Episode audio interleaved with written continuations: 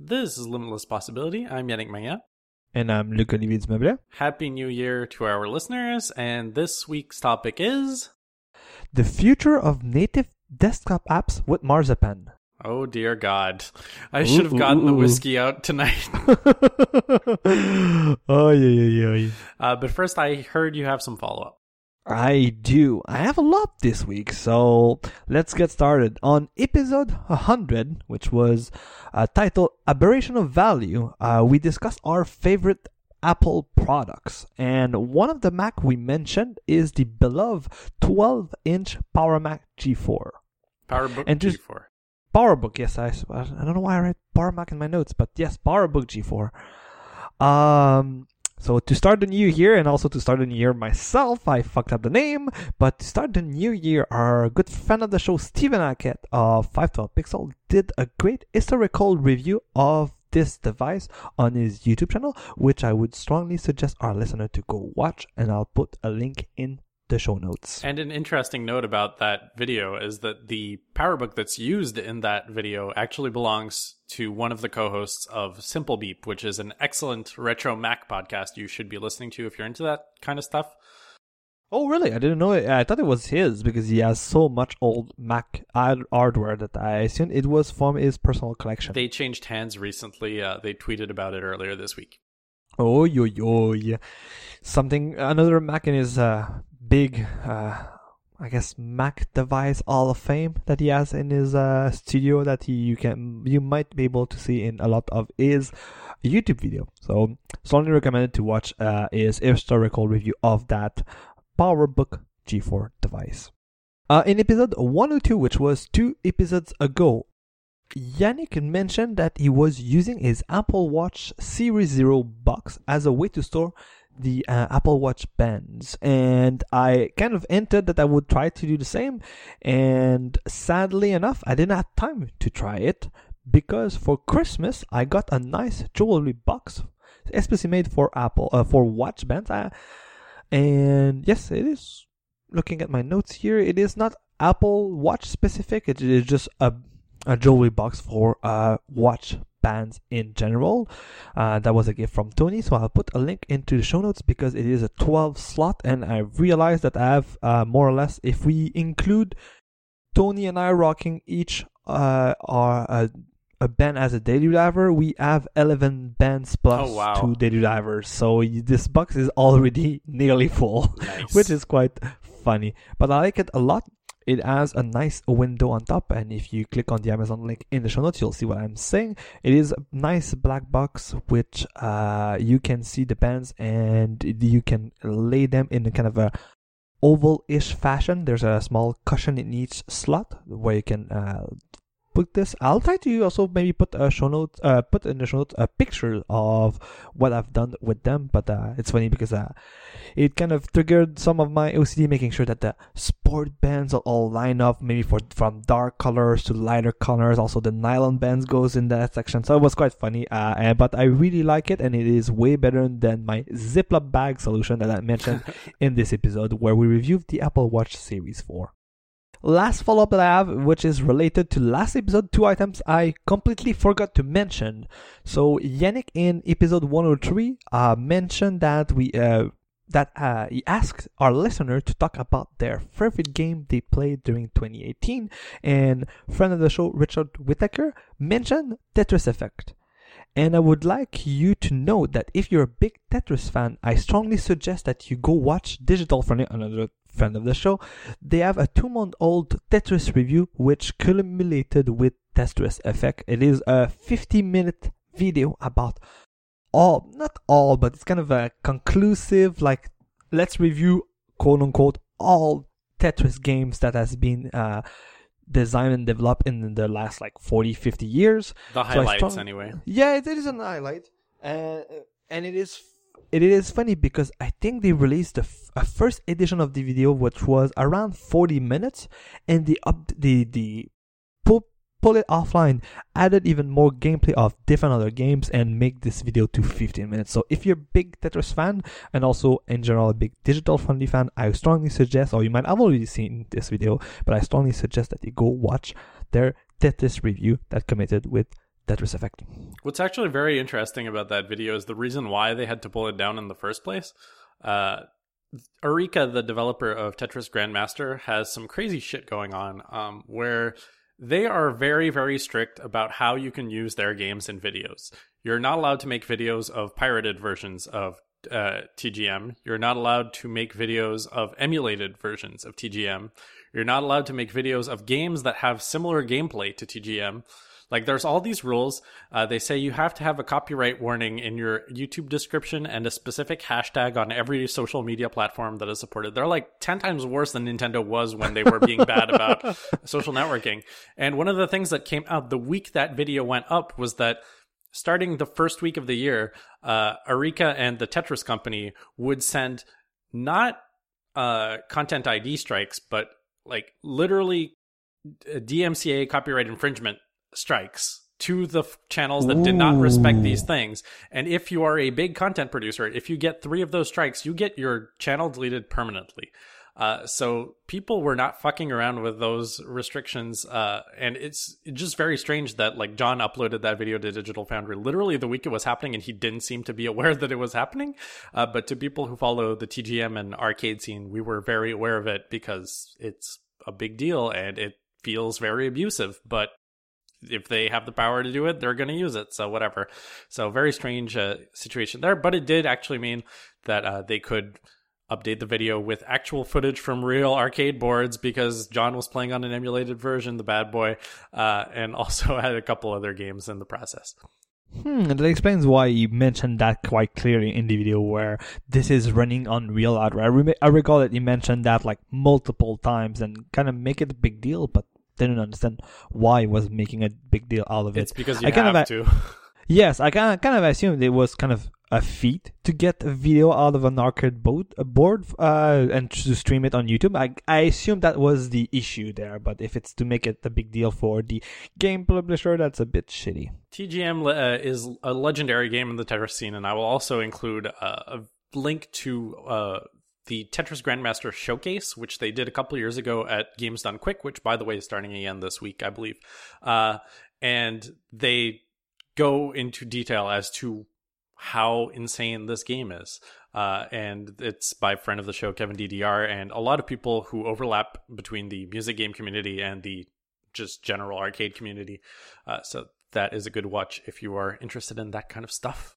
Okay, last item I had that is still related to episode 103 where we review our game of the years the, is another f- a mention I forgot to do. So in my honorable mention, I discussed about strategy game on iOS and mobile. But I forgot to mention a game, and I realized why. It it was kind of not in my show notes, but in my mind that I should mention it because it, it was a game that uh, made me addicted in the past few weeks, uh, especially let's say November mm, and December. Um, and the reason why I forgot to include it, it is because it's not a strategy game, but it is still well worth mentioning. This game is called Conduct This, and it is a train puzzle game where you need to conduct a multiple trains inside of a puzzle that is a railway based, and you need to deliver uh, X amount of passengers in an amount of time and depending uh what how many time is remaining on the clock you either get three two or one star three tar- stars being the best. And the reason why i discovered it is their developer and producer yes it is self-produced and self-developed uh which is uh, Denmark, if I recall correctly, is a small Denmark kind of indie game office, plus also an iOS consulting consulting place. Uh, released this game on the Switch uh, in early December. So a bit before, I think, end of November, when they start to propagate the knowledge and the information that Conduct This were uh, coming to the Switch.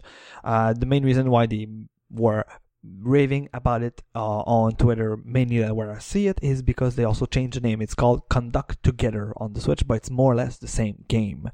Uh, you can also find this game as Conduct Deluxe on the Steam Play Store, where you can find uh, you can play it on the PC and I think on the Mac, but I'm sure about the PC. And it is an amazing game uh, that you can find on uh, iOS and Android, where uh, if you like puzzle solving games plus trains, I would strongly suggest that you download it.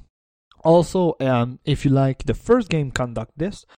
Northplay released Fly This uh, in early December, which is the sequel to this game, and as its name suggests, it is airplane based with the same. Uh, I haven't played it yet, but it's kind of with the same strategy of the puzzling. It's you need to move passenger from one airport to the other, but it seems to have added more uh, strategy element based on the fact that it is now planes and not trains. So another a great iOS game that I've been enjoying in the last year that I strongly suggest that you should look into. Uh, so I guess I, I, should tag along with um, the follow up with regards to our games of the year. Uh, I mentioned, of course, that my game of the year was Dragon Ball FighterZ, and funnily enough, uh, there was some drama surrounding uh, Dragon Ball FighterZ in the week immediately after we recorded the episode, uh, which is that Toei, which owns the license for uh, the Dragon Ball anime and manga and the characters and all that stuff, have decided to refuse the right to any competitive tournaments playing Dragon Ball FighterZ in 2019. This includes the biggest Ooh. ones. Uh, so last year, Dragon Ball FighterZ was the biggest game at Evo, which is like the fighting game Super Bowl every year. Uh, and this year, they won't be able to do it at Evo because they just said no thanks. Uh, so very strange. Um, this actually ended up in a couple tournaments like pulling Dragon Ball Fighters at the very last second, which meant that players had booked tickets to go there that they couldn't cancel and then they were just showing up and not being able to play in a tournament which feels really bad if your job is to play at fighting game tournaments. Uh, so lots of crazy drama surrounding uh, dbfz uh, and I will be keeping up on it, but right now it just seems like there is not going to be a competitive circuit for Dragon Ball FighterZ in 2019, which sucks because people loved this game and loved watching this game, and now suddenly having it disappear is batshit crazy uh, and unexpected to say the least. Uh, so a lot of people have who were like big players in the scene have just dropped and are now looking for a game that is not randomly just going to fall off the face of the earth in 2019 which hmm. kind of sucks because if you were good at that game there's not really any comparable other game right now on the market uh, but there you go. Uh, also notable, I did mention that uh, Dragon Ball FighterZ did spawn other uh, more accessible fighting games, and one of them was BlazBlue Cross Tag Battle, which I got for Christmas, and I have been playing a little bit of, but haven't quite had the time to get fully in there yet. So looking forward to playing more of that throughout the year. Next up, I want to talk about the curse that uh, this show has, which is every time we talk about a noise reduction application on this show, it stops working the next episode. Uh, so Free, which was the amazing noise reduction app that we mentioned on iOS a couple episodes ago, uh, it stopped working completely. Like you open a file from iCloud Drive and then it no longer ever launches ever again, which is a problem. Uh, so I still think that if you can get it to work, it's a very recommended app because the results were great. However, it doesn't work reliably, and I am hoping that an update makes it work again because right now I can't do the noise reduction locally on my device anymore, which kind of sucks. Uh, so I have to pre process all the files on my Mac and then transfer them over to the iPad, which kind of sucks. Uh, so we're sorry to inform you of this, and we will be keeping an eye on if it ever gets fixed. But for the moment, we are splitting the editing process between pre-processing on the Mac and then doing the actual editing on the iPad. But I did actually take the iPad out to Starbucks for our last episode and did it entirely over there on the iPad, and it was great.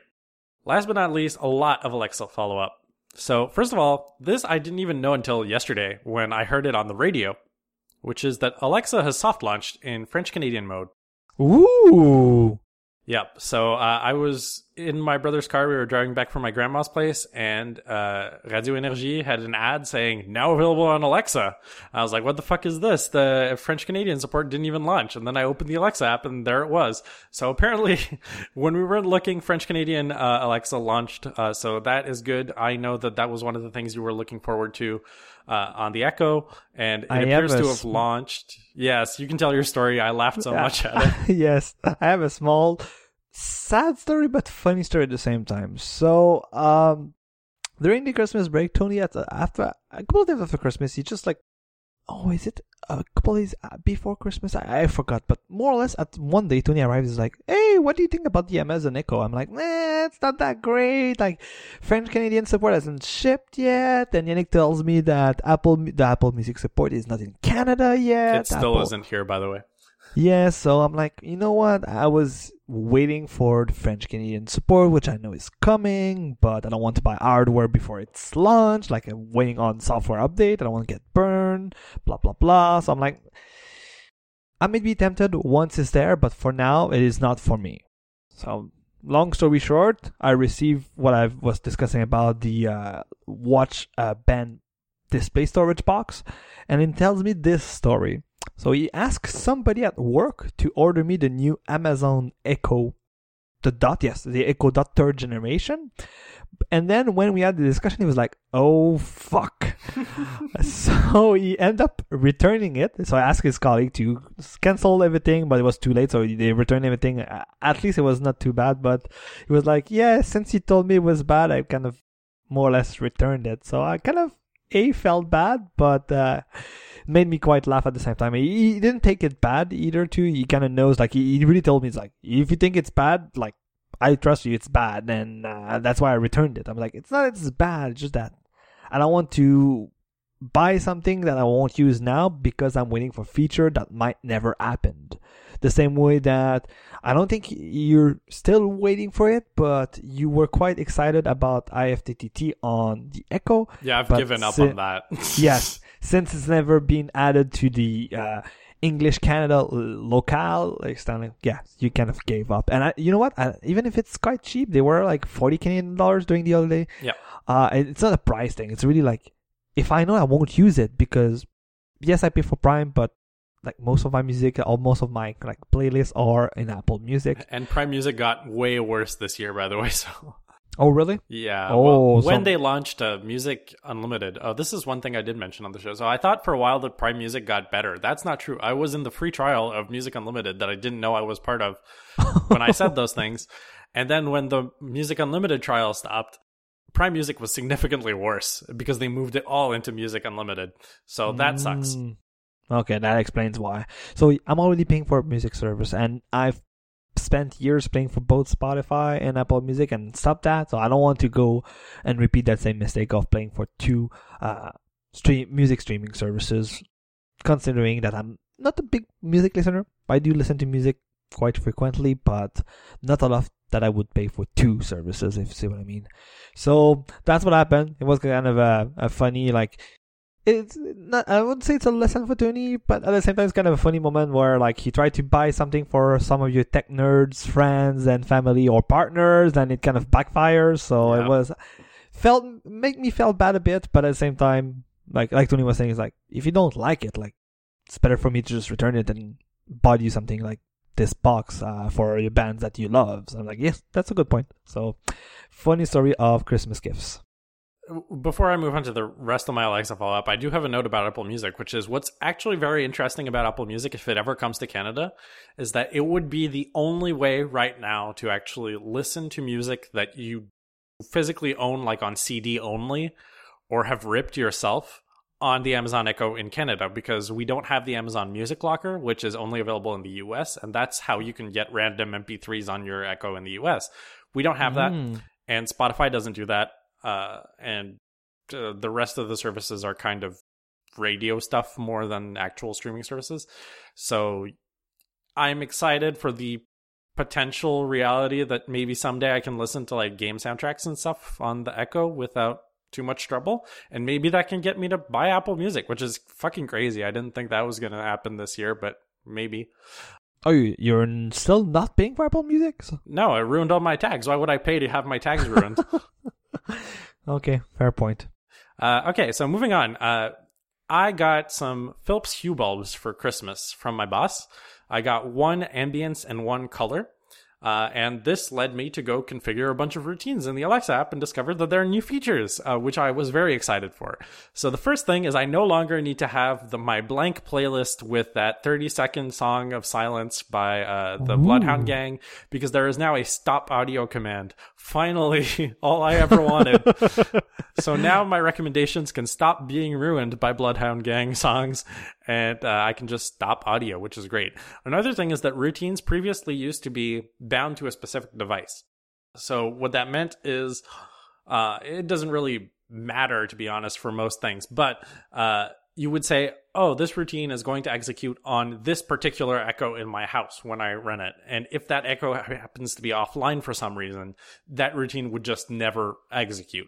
Uh, routines now exist in the cloud as some disconnected thing. And if a particular action needs to execute on a specific device, you specify it on that action, but not on the routine as a whole, which is good. However, oh, nice. I have noticed that this has introduced some weird bugs where routines don't actually become available on all devices immediately. It takes a little longer to sync, and I'm not too sure why. Um, another thing is that music can now be set on a sleep timer. So you can say, when I invoke this routine, play music for 30 minutes and then stop, which is not something you could do before, which is really nice. Uh, you can add wait operations to routines. So you can say, do this, wait 30 minutes, and then do this, and wait 30 minutes and do this. So you can like hack around some of the limitations this way, although it's, I haven't found a real use for it yet. And of course, uh, I got all excited and I configured some new routines for my watches, uh, for my watches, for my uh, light bulbs. So two that I would greatly recommend, especially if you have uh, smart bulbs in your kitchen, uh, is high visibility and idle lighting. So high visibility is max brightness with the coolest uh, temperature. So you just like see very, very well. It's very clear. I usually use this while I'm cooking. And then if I want a more relaxed, dimmer look, I have the idle lighting, which is just like relaxing and eating and not having to focus so much on being able to see what I'm doing.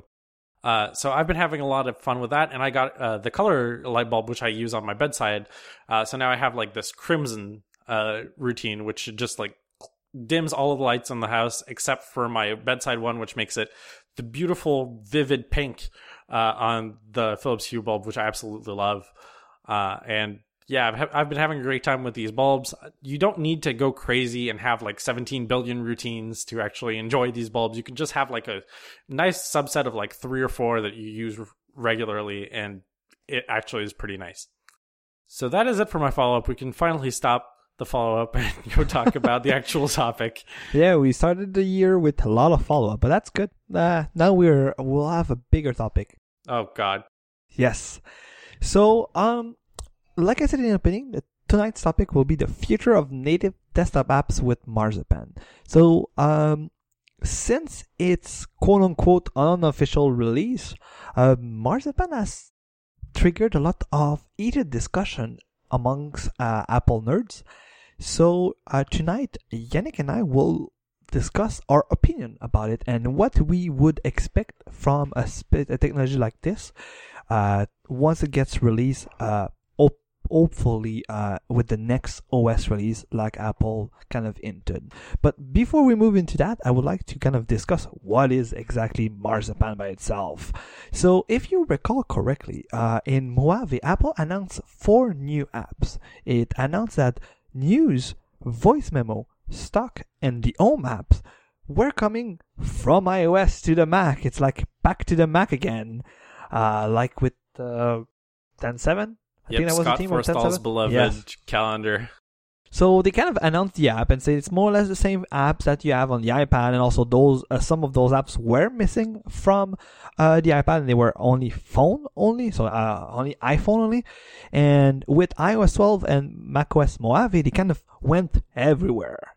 And I'd say like this when it was announced by Apple uh, at WWDC, and then after like, oh my God, wait, there's something magic about those apps.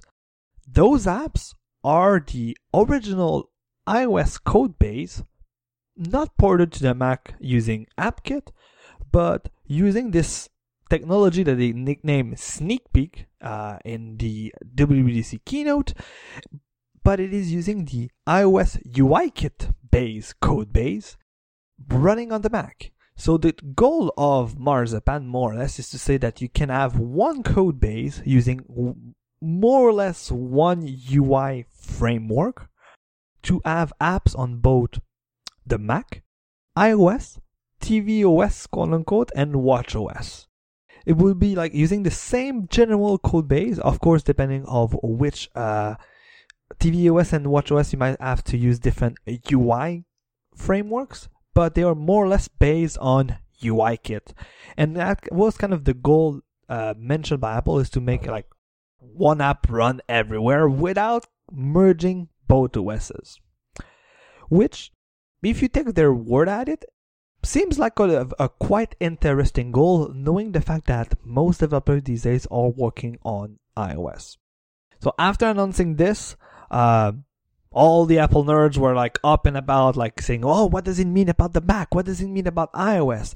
And the reason why I want to tackle this topic now is uh, I feel that since the release of Mojave, if you follow Apple nerds on the internet, every month there's a big kerfuffle, a big heated discussion about it on either Twitter, on other podcasts, and there's a lot of different opinions and discussion, and also because it feels to me that the fact that Apple is bringing some some product or some technology that could be considered cross-platform, it is bringing a lot of divergence between like Mac apps, Mac users, iOS only users. What what does the iPad means as a f- in the future for a competing platform device, uh, competing devices and a competing platform, and funnily enough, Marzipan is kind of mixing all of those topics together, which is why it makes it already interesting in early 2019, and with it not even really officially released to developers.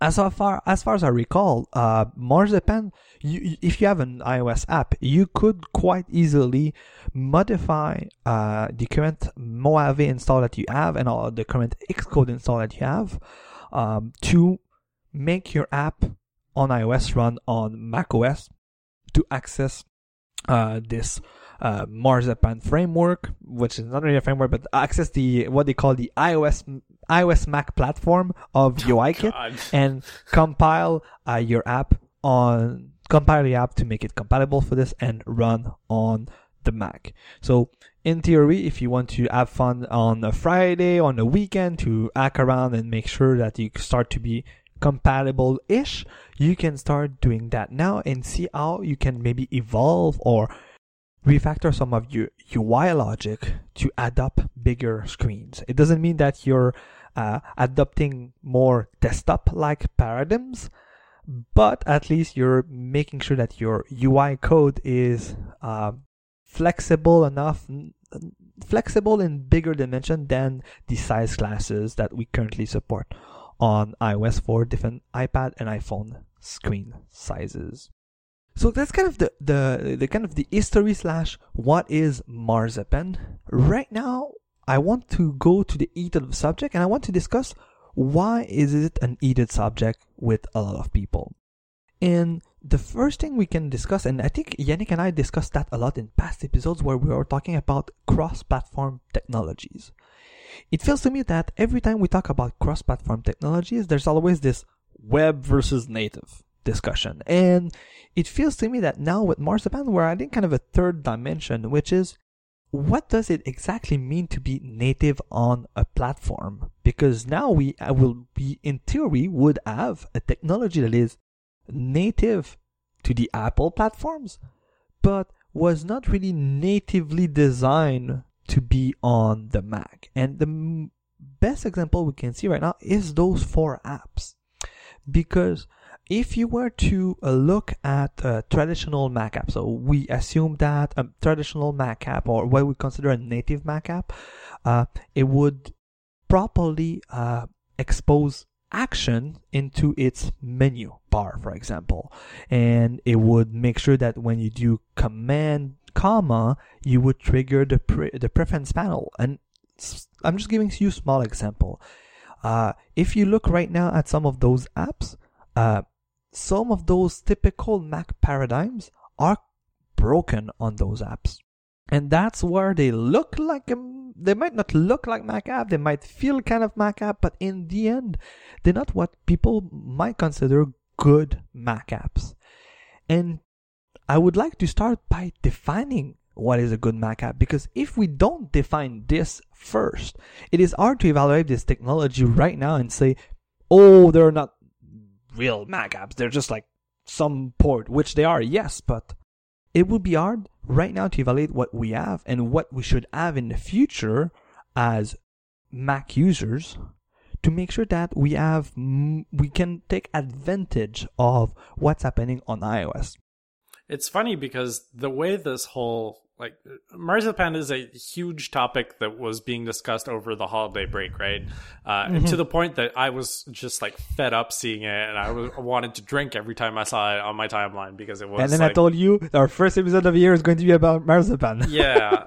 Um and I, I, was also preparing an episode on this topic so i have some notes uh, to look at. But the thing is like this all really started with the talk show with jason snell uh, right around Christmas. I think it was the 24th when it was posted, uh, called Fort Jason Sudeikis. And he basically was having an existential crisis live on the air about the future of the Mac, what Marzipan apps mean for the future of the Mac, basically like all the topics we're going to be talking about today. And I think at the core of his argument is a mistake. Um, so Gruber spent a lot of time talking about like in the mid 90s what really defined the Mac compared to a platform like Windows was a strong consistency and uniformity in user interface paradigm where you could very easily look at an application and tell which were ported from Windows and which were designed with Mac's conventions in mind. And the thing, the argument he laid out then was um, people chose the Mac because they like the Mac's conventions and therefore any application that doesn't actually abide by those conventions is doing a Mac user a disservice, and a Mac user will reject those applications because they're not good enough to be on the Mac. Um, and this was a really tough thing to do in the late 90s when like the Mac was on the verge of disappearing potentially when you were telling big companies like Microsoft or Adobe to fuck off with their bad applications that you don't want anything to do with them because you want to use Mac native apps and then Adobe and Microsoft are going to be like staring at you and saying, well, you're just not going to have this software then. Or if there is like significant pressure on them, like they will fix their apps. Like that's what happened with Word and a couple of other Office apps in the mid 90s, which is something that Gruber brings up a lot. And I don't really want to summarize the entire episode, but I just noted if you hasn't heard the episode, so I just want to yes, kind of give him some context. Which uh, the context again, I'm not surprised what you're saying. And like I think the context could be derived from the from the whole discussion that has happened during the holiday season on Twitter, and that's the reason why it felt to me that there's kind of two camps, and that's why I think we should define what is a good Mac app because it feels to me that this is the contingent point. Is some people believe that I, I feel that there's two camps. There's the people that believes what has been a Mac app, uh, what is a good Mac app for the last like 15 years, and I feel that people like John Gruber and Jason Snell feels in that camp. Like they are able to tell you. Like I give you an example. Like first of all, if the menu bar is kind of the with the default values that when you open an interface builder and it's like file, edit, and all of the options are disabled, you kind of know that this was not well thought of and just well designed, or like all the menus are gone. Like there's no edit, no window, no help, just like the name of the app, and then there's the quit option inside the name of the app menu. But there's there's a flip side to that coin, which is not necessarily like the polar the polarity of what is an app that's Mac like, but there's also the thing like what are iOS apps supposed to be? Because that's like the other thing. If iOS apps are coming to the Mac, you also have to define what iOS apps are supposed to be. And like that's the issue is I think there's no real agreement on what makes an app iOS like and there's no real agreement on what makes the Mac uh, apps Mac like and now you have like these two weird melting pots of people who are arguing about what their native applications are supposed to be. And now like you're compositing both of those arguments together into one argument where now just like everybody wants something different and they're not going to get it. And don't forget to paper about a little bit of oh, I'm an iPad user only now because I run my business on it. Plus, uh, what happens with ARM Macs that might come. Like a lot of what's happening with current Apple developers are kind of like papered on top of that topic, and people are making a lot of assumption with what this means, which is fair to do, right? It, it, it might be, and that I think personally is one of my biggest opinion about Marzipan is to me Marzipan might feel like one of the biggest transition will live on the Mac compared to what Carbon to Cocoa was in the late 90s to early 2000s. This is the thing is my issue with the whole marzipan discussion now is more meta. It doesn't actually have to do with marzipan itself because marzipan itself still has time in the oven left before they actually present it to us as a thing that developers can actually do anything about. Like we know what they have now and I have some harsh critiques of what they have right now because I have used some of the apps that are powered by Mar- Marzipan and it's not great. Um, but they didn't say they were shipping that. They were just showing a sneak peek of what that potentially could be. So I think like it's too early to critique Marzipan itself. Where I have a bigger issue is the commentators that are talking about Marzipan are not developers. They have no fucking clue what they're talking about. And that's the problem. They have a lot of blindness to the issues that face developers. And that's my issue with the Marzipan discussion, not Marzipan itself. And I think if you start to listen to some developers, you, you do have those two camps. And I, I don't think the current Mac developer saying that Marzipan is bad per se. But you also have this crop of iOS developers that say, like, you know what? Either we're a big company and we're completely ignoring the Mac because as a big company, the Mac, I you should be the web. Like go on the web, go on the website. That's our Mac UI. There's that.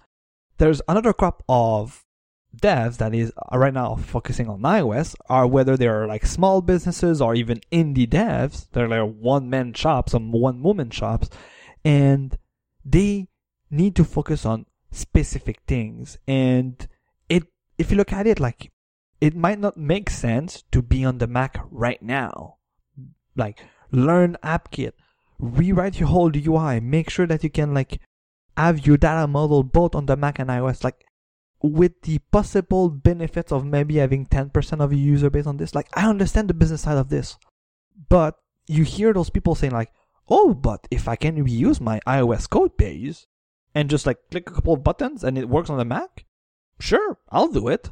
It's like to me, it's like the investment I might have made on, and it's a bad example, but it might be the, the same investment I made on the Apple TV, for example. Yeah, but how well did that turn out? That's a good point. That is a valid like, point. That is like the graveyard you have to look at right now to compare like for game development specifically not necessarily all application development but for game True. developers in particular like if you want the apple tv it is a relatively free market right now you just like compile your app and it will probably run fine. And there are not a lot of good games for the Apple TV right now. Like, go ahead, take the market. Nobody's doing it. And like, I think the thing that worries me is if you try to position Marzipan as like five minutes and you've got a Mac app. The problem with that is it's only going to work with very basic applications that strictly adhere to what Apple thinks an iOS app should look like when it's designed correctly. In practice, like a lot of the best applications do not do that because they want to do fancier stuff that the iOS default stuff doesn't allow. So good examples of this is like pretty sure the navigation bar on Overcast is not an actual UI navigation bar. It's like a custom thing that Marco wrote because he's smart and he knows that it's easier to write your own a lot of the time than having to deal with what Apple gives you. Mm, it shows that you've been not working on iOS for a while. Let's put it this way. Well, yeah, okay. I, I have trauma marks from iOS 3 and stuff, but whatever. Yes, yes, yes, yes. and we all know, like, Marco sometimes likes to complicate his life for no reason, but that's his choice. But, okay, maybe that was a bad example, but I, I'm like saying, like, let's say you have custom navigation or here's one example that actually comes up a lot is oh i can't wait for marzipan because ferrite's going to be on the mac right have you seen Ferrite's UI? What portion of Ferrite's UI would actually be taken by the Marzipan machine and actually converted into something that actually makes sense on the Mac? Like, you're still going to have to do a lot of work to actually make the thing work like it should on the Mac. If you force developers to actually do that work, then it's still going to be too much work to actually warrant the potential market that they have on the Mac. And it might be fine for indie developers who are making iOS apps. But I think the other, like the flip side here is, well, a lot of people are looking forward to this. Like, this is going to save us from Electron. We won't have to use shitty web apps on the Mac anymore. Well, sorry, but the companies that are making shitty Electron apps have phone apps that are very limited and probably not very good on the iPhone. And now you're going to get a shitty port of a phone app instead of a shitty port of the fully working website that runs on Windows. Like, you're going to be compromising anyway, and you're probably going to get a worse product in the end if you're going the native route via Marzipan, right? So I don't see very many scenarios where you win from Marzipan as a user aside from like maybe there's going to be an overcast mac app like like that that is potentially good but I, I, don't i just don't see the advantage for so many things and i don't see the economics working out in terms of resource management for working on tweaking stuff for the Mac that actually makes sense for the little market that the Mac is. Like the Mac is not relevant for so many people, and the applications that people want on the Mac that are on iOS right now are productivity apps, and those are the apps that are going to need the most work if they come to the Mac. You know what? And I think you're making an exact and good point here, which is, in my opinion, why it could be good because by enabling to port those apps on the Mac, you mentioned the I think the target audience of those apps on the Mac should be productivity apps. And I think it will alight more because those come from iOS. We've we've been discussing a lot with the recent and that's where I'm bringing a bit like the iPad focus usage users. Like iOS needs it's hard to define what iOS needs to be more quote unquote productive, right? We've seen with the reviews of the current iPad Pros that there's specific stuff that like desktop users might want, but it feels to me that if you have already productive apps that you want to bring to the Mac, it feels to me that some of the productivity advantage that the Mac might have might force some iOS devices to implement these for the benefit of both platform and both users, which could make you as a user more productive and find more creative way to be productive and optimize on the iPad that maybe migrates uh, on um, on the desktop. Well, yeah, yes and no. So I have an actual example from that uh, talk show episode. Uh, Gruber was trying to use the iPad Pro uh, as his sole machine while he was on vacation, and obviously he failed. Uh, but he kept trying to install various text editors on the mm-hmm. iPad, and he kept hitting Command F because he's a Mac user, and if you're in a text field, Command F brings up the find and replace thing. And like none of them implemented Command F. Not necessarily because they didn't have search and replace, but there's no assumption that there's a Command F global shortcut all the time on iOS, and that just doesn't exist uh, on an episode of Canvas shortly before the episode uh, the show was canceled. Uh, Federico Viticci was asking for applications with feature parity with desktop counterparts for like Office or like big applications like that, and I think like that that's sort of the blindness I see from the uh, iOS productivity camp is if you want to design an iOS app correctly, you want all of the functionality in the app to be accessible by touch alone because you can't guarantee the presence of the keyboard. Like I know the iPad Pro is like trying to force the keyboard on everybody, but like forget it exists for a second because you can't guarantee it's always going to be there. I think even the ironic part about the uh, keyboard, which I love, but the ironic part is Apple on one side is saying touch-based laptop are bad, and then you have the iPad Pros with their keyboard. was like, oh, the keyboard is so nice with the iPad Pro. It's like, then what's the difference with a touch-based laptop? Yeah, and let's not even get into the nonsense with the USB-C displays and shit. Like that blows my fucking mind. Uh, Which, by the way, again, it is not something new. You've been able to do that since iOS 4 with iPads. Yep, with there have always been screens. They're just higher definition yes. now. It's like, congratulations. Yes, You've discovered a port that's always been there. Uh, so part of having a system that's driven by touch and specifically with fingertips as the input method is that touch targets need, need to be finger sized at minimum. So the, the amount of stuff that can be crammed into a toolbar is much more limited than what you can have on the desktop. Uh, and the other issue is there's no menu bar on the iPad, right? So the absence of a menu bar as an all-purpose junk drawer for less used for functionality means that functionality needs to be buried behind many swipes and taps, whereas they're far more accessible either with uh, the menu bar or with keyboard shortcuts on the desktop it's funny that you mentioned the uh, toolbars icon size because oh, I'm looking at mails right now. I have also notes in front of me, and if you look at the size of the icon, okay, maybe touching like at arm's length, it's a bit big, but to me they kind of feel 40. They don't have 44 by 44, but I'm sure they're 44 width by maybe like 30 eyes, and like they so are so close to be like 44 by 44. It's like it feels that they're nearly there already. And this design has been, like as I can see right now, is in notes, uh, is in mail to and in mail it has been there for years in the toolbar, like those somewhat big buttons. I'm sure there's also an accessibility. Correct me if I'm wrong, but I'm sure there's an, uh, even an accessibility tool that you can enable to make these buttons even bigger. That, in theory, could make them 44 by 44 by magic and not by magic of it being touchable but just making them more legible and more like more contrasty with the rest of the UI. So it feels that some element already. Of course, if it's a list like in Finder, of course, any li- rows in the list on Finder is not clickable. But a lot of quote unquote modern Mac UI provided by Apple has been inspired by iOS, and they are providing a lot of big lists. For example, Mail right. is another good example.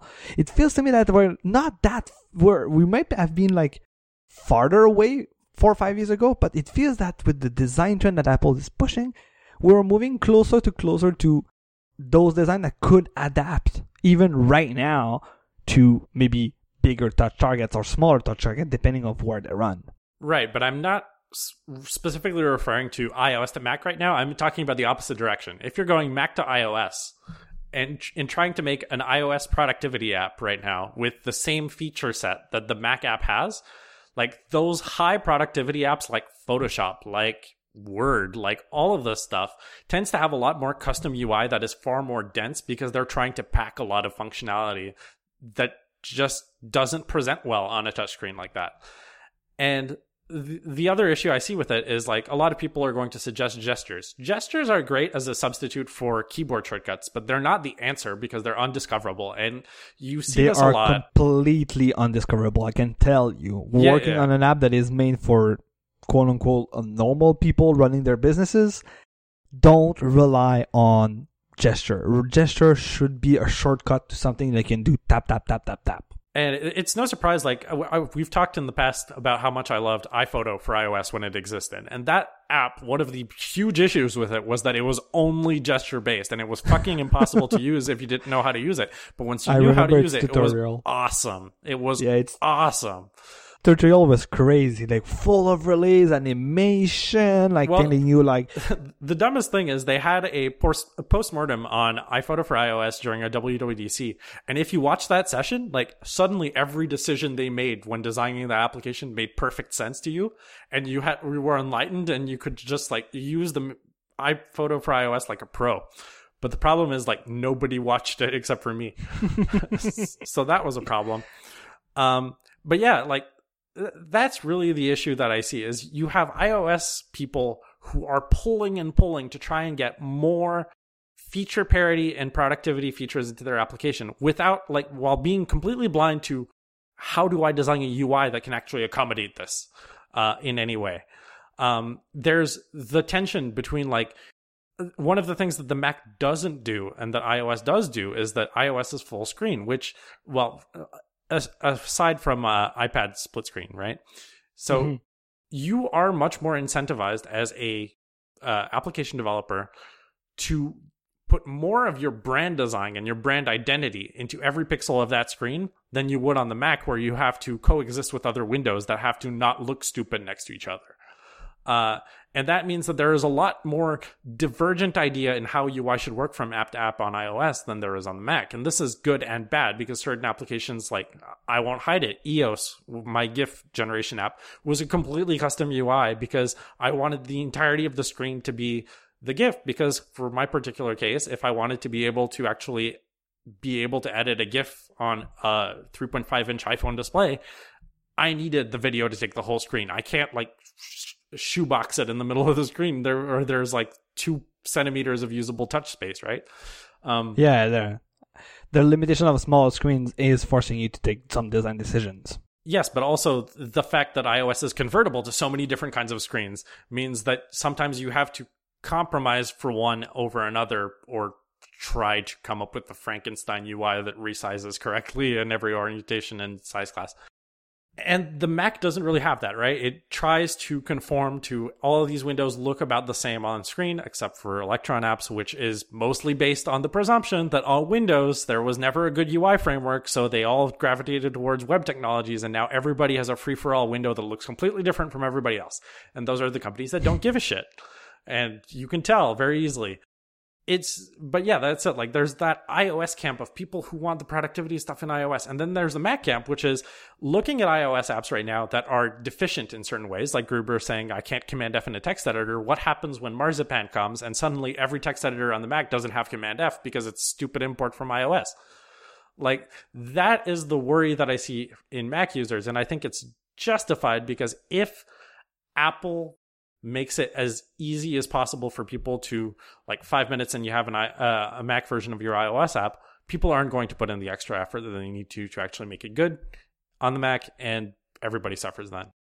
That's where I'm a bit lost on that part of the argument. I understand it hundred percent, but what we've been seeing in the last five years is Apple and developers are neglecting the Mac as in general. And there are exceptions. I can name you a few, like Omnigroup.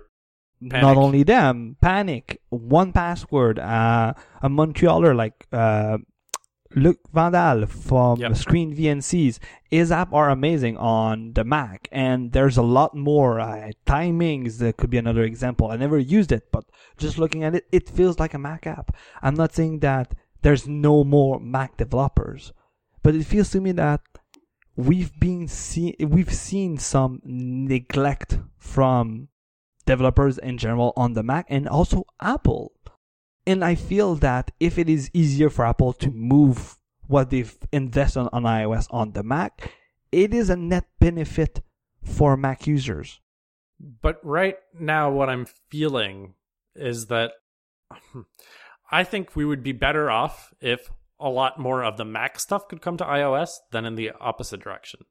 Where where is Acorn for iOS? Where is well, Coda for iOS exists already, so it's a bad example. Where is Transmit for iOS? Oh yeah, they can do. It. Oh shit. Yeah. But you know what I mean? Like we. I know what you mean, and it feels to me, and that's my.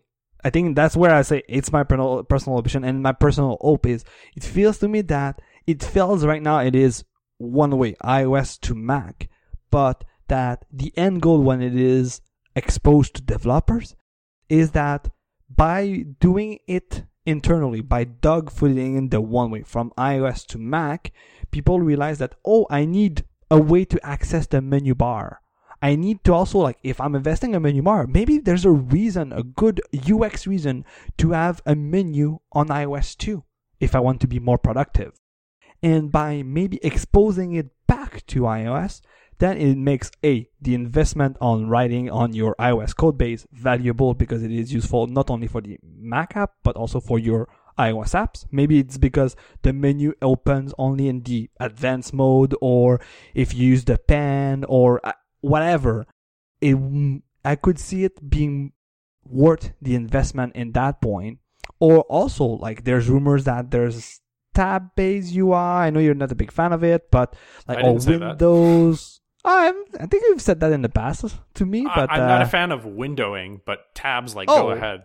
Okay, then, uh, then maybe I mixed them both. Then, if it's the windowing, then maybe tabs. That was. Uh, but all of this to say, there's rumors that maybe one or the other. I don't think both are coming, but one of those concept that is mostly associated to desktop apps might be coming to iOS to improve designing productivity apps. And my hope is by opening this right now, right now, that's why it is called a fucking sneak peek, is right now seems one way, is that by opening this channel, let's put it this way, that it will help flow back UX paradigms into the other one, and in theory, in theory, both will benefit.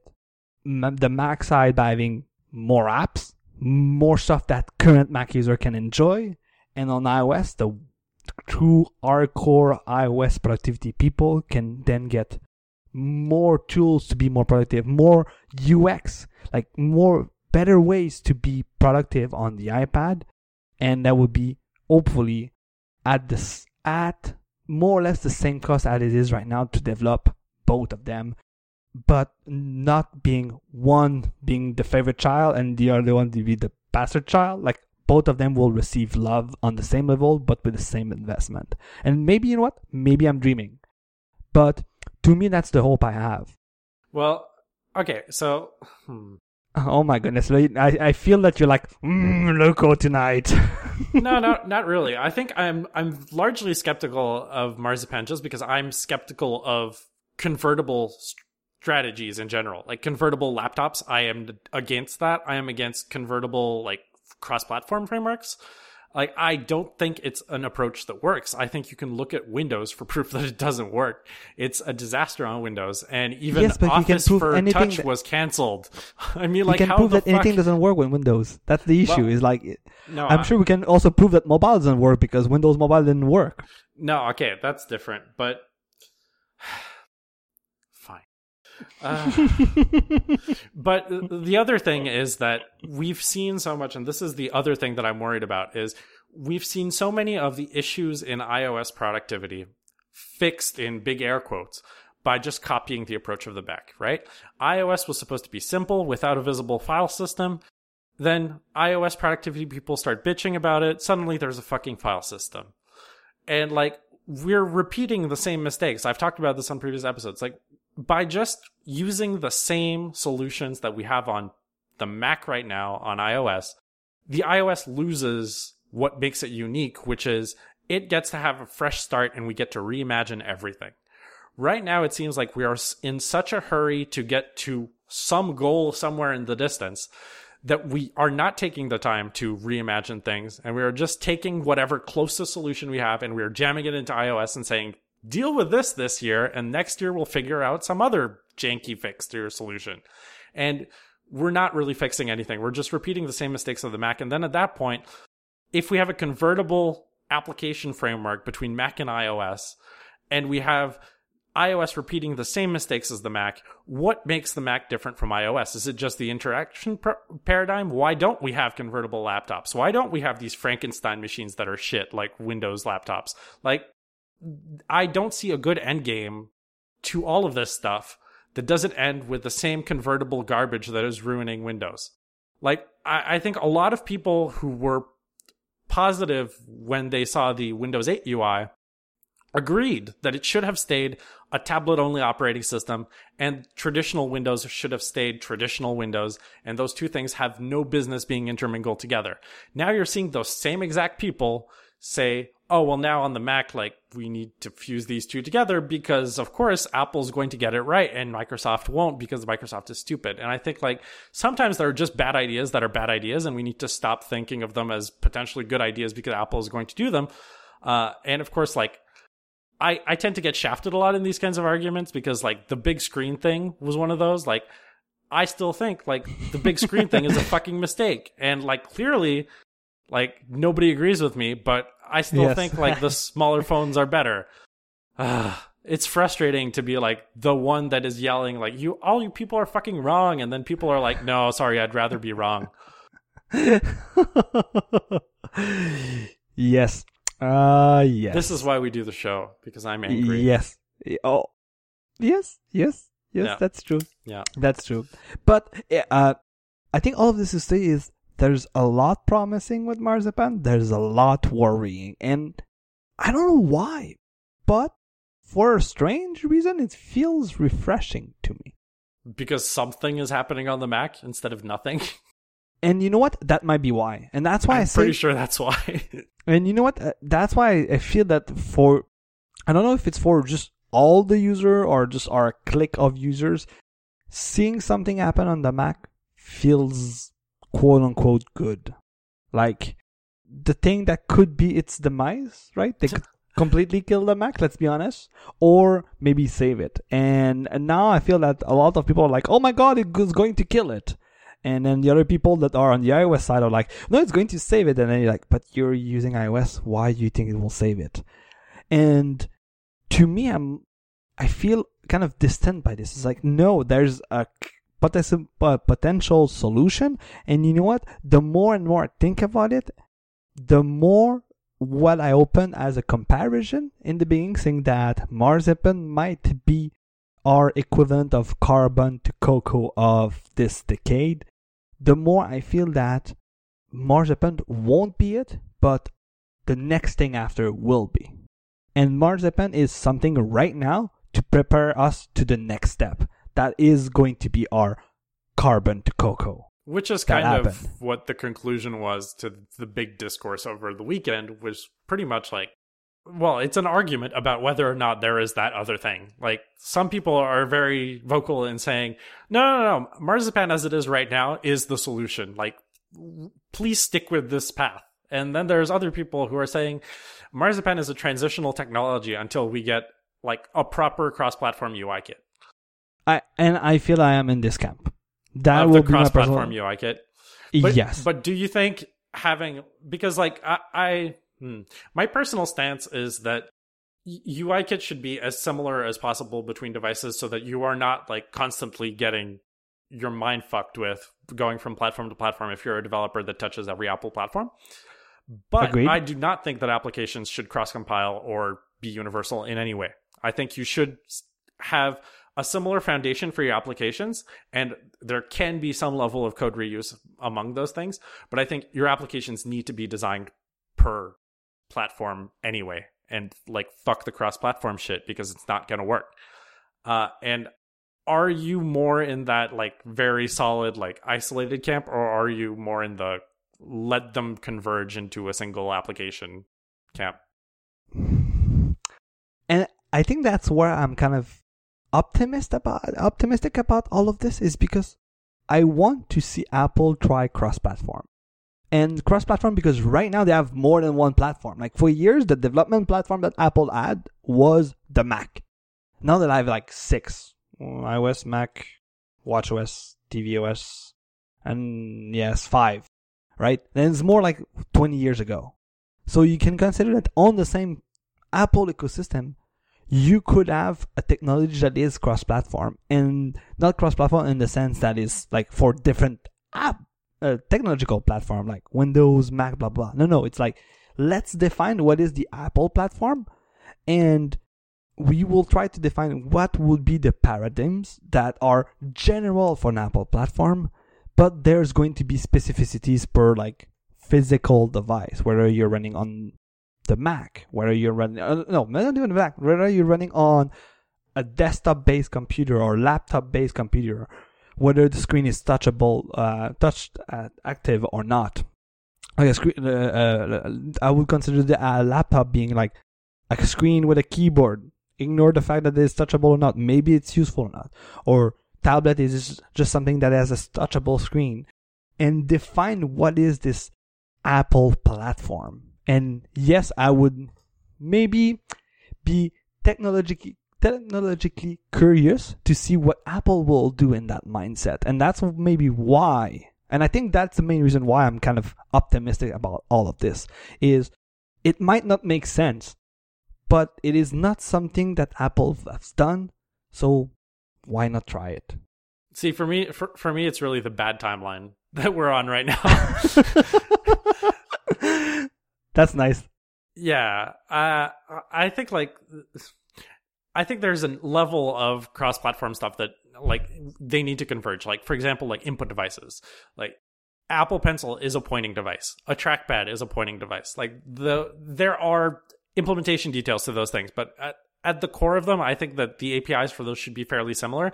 And same thing for keyboards. If you're writing keyboard shortcuts on the Mac and if you're writing keyboard shortcuts on iOS, the code should be fairly similar because these are like a comment a commonality of both things. But I think just like how um, Gruber said, like in the mid 90s, when people chose the Mac, they chose it because of what makes something Mac like. And because there's this di- disagreement amongst Mac users of what Mac like means, and because there's a disagreement of uh, uh, amongst iOS users of what iOS like means, there's a lot of issues going around. Like a lot of people are pulling for the iOS to be more like the Mac. A lot, but I would prefer iOS to maintain its iOSness more, and I can't necessarily define that, but like there is value in iOS being a simpler operating system that has less functionality because you have just the purest, what you needed, minimalist functionality and deal with it. And for some people, that is much more approachable as a computing platform than the Mac is, which has a legacy of many years of stuff. And the different platforms have different priorities. And if you try to level all of that together into a cross platform framework, both of the platforms will lose their individuality. They become essentially defined by their input devices. And there's no real point in having separate platforms at that point. You can just merge the OS and have your Mac OS Windows 10 thing. And it'll suck because that's what happens with those kinds of things. But you'll have achieved your goal, I guess. Like, congratulations, you did it. Now everything sucks. oh, yeah, yeah, yeah, yeah. Wow. It, it's hard to be positive about Marzipan because we as a community have been railing so hard against cross platform stuff for years because we've been convinced that it doesn't work. And now suddenly when Apple does it, it's okay. I, I don't get this shit. It happens all the time and it's really infuriating. I feel like people aren't actually willing to stick to their values anymore and they just want to like agree with Apple all the time, which sucks. That does sucks, but the the people sticking to their value part that's a complete different discussion that I don't want to tackle in this episode nor in future episodes. Let's be honest. Yeah, uh, that could derail even more. Uh, but uh, yeah, I think that's more or less what I had to say about the current situation. I, to be honest, again, I am eager to see what's happening for this. And the, I think the main reason why I am is yes, I understand that my day-to-day work happen on a desktop computer, but my the more and more my personal life, including some of the nerd stuff that I do in my personal life, are mainly happening on the iPad. Like we've been doing follow up on follow up on follow up about how we're doing this podcast that we love to do so much and that we're trying to move on the iPad because we feel that there's something to be done so, not something to be done but something to make it happen on the iPad compared to make it in front of the computer. And it feels to me that in the past few years since I've been doing programming professionally is I feel that when I use my iPad, it's like it's my personal stuff. When I'm in front of the computer, where it's my uh, my computer or the work computer, it's like it's work stuff. Yeah, well, I think the issue we have right now as a community is nobody wants to admit that the Mac is better for some stuff and the iPad is better for some stuff. And a lot of people are trying to force things on the iPad that or on the Mac.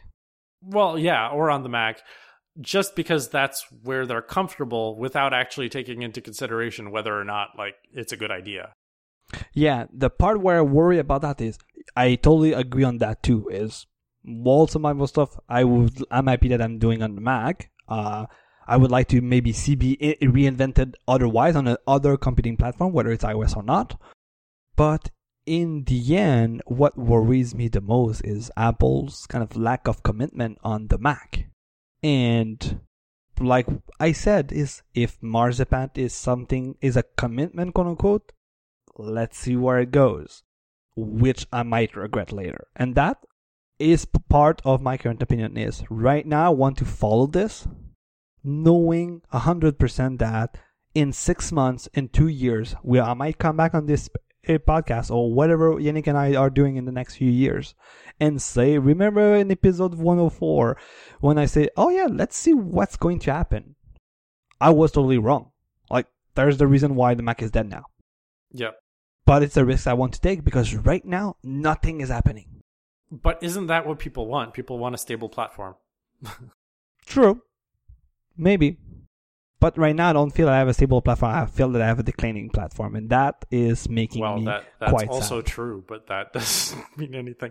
That more has to do with like Apple not making hardware anymore at all, basically.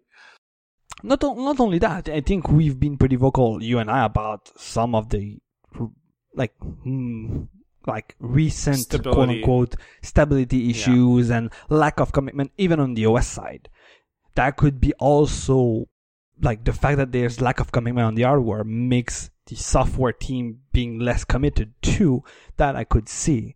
But the fact that there's lack of commitment around that is worrying and I think that's why people feel so strongly about that is like this intruder is even is coming here to destroy even more my my beloved platform and that's why I feel personally that you should keep an open eye and let's say like don't see it as a bad. Like when you have a real reason to see it as bad be there and say it's really bad. But I think right now we're like being too early critics of everything. Honestly my bigger concern for the future of the mac is and i i realize this will sound incredibly stupid given how much i have pushed for this to happen but i'm going to say it anyway. When they switch to arm if they use the opportunity of the switch to arm to tighten down the os even more and the unix Mm. stuff becomes less accessible you're going to lose a lot of developers And yes, uh yes, I see. unfortunately, a lot of these developers like they're not going to want to go to Windows. They're they're probably not going to want to go to Linux either. They're just going to be like fucked completely over by their platform thing.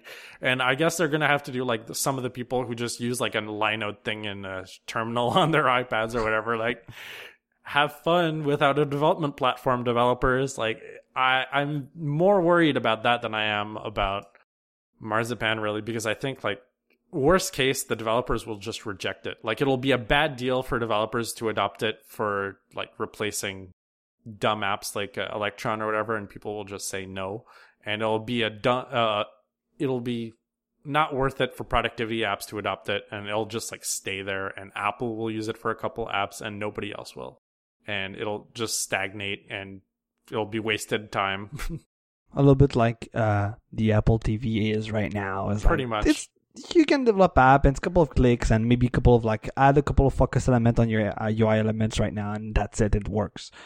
And uh, voila, but nobody's really using it. Maybe except Apple, but even there. Yeah.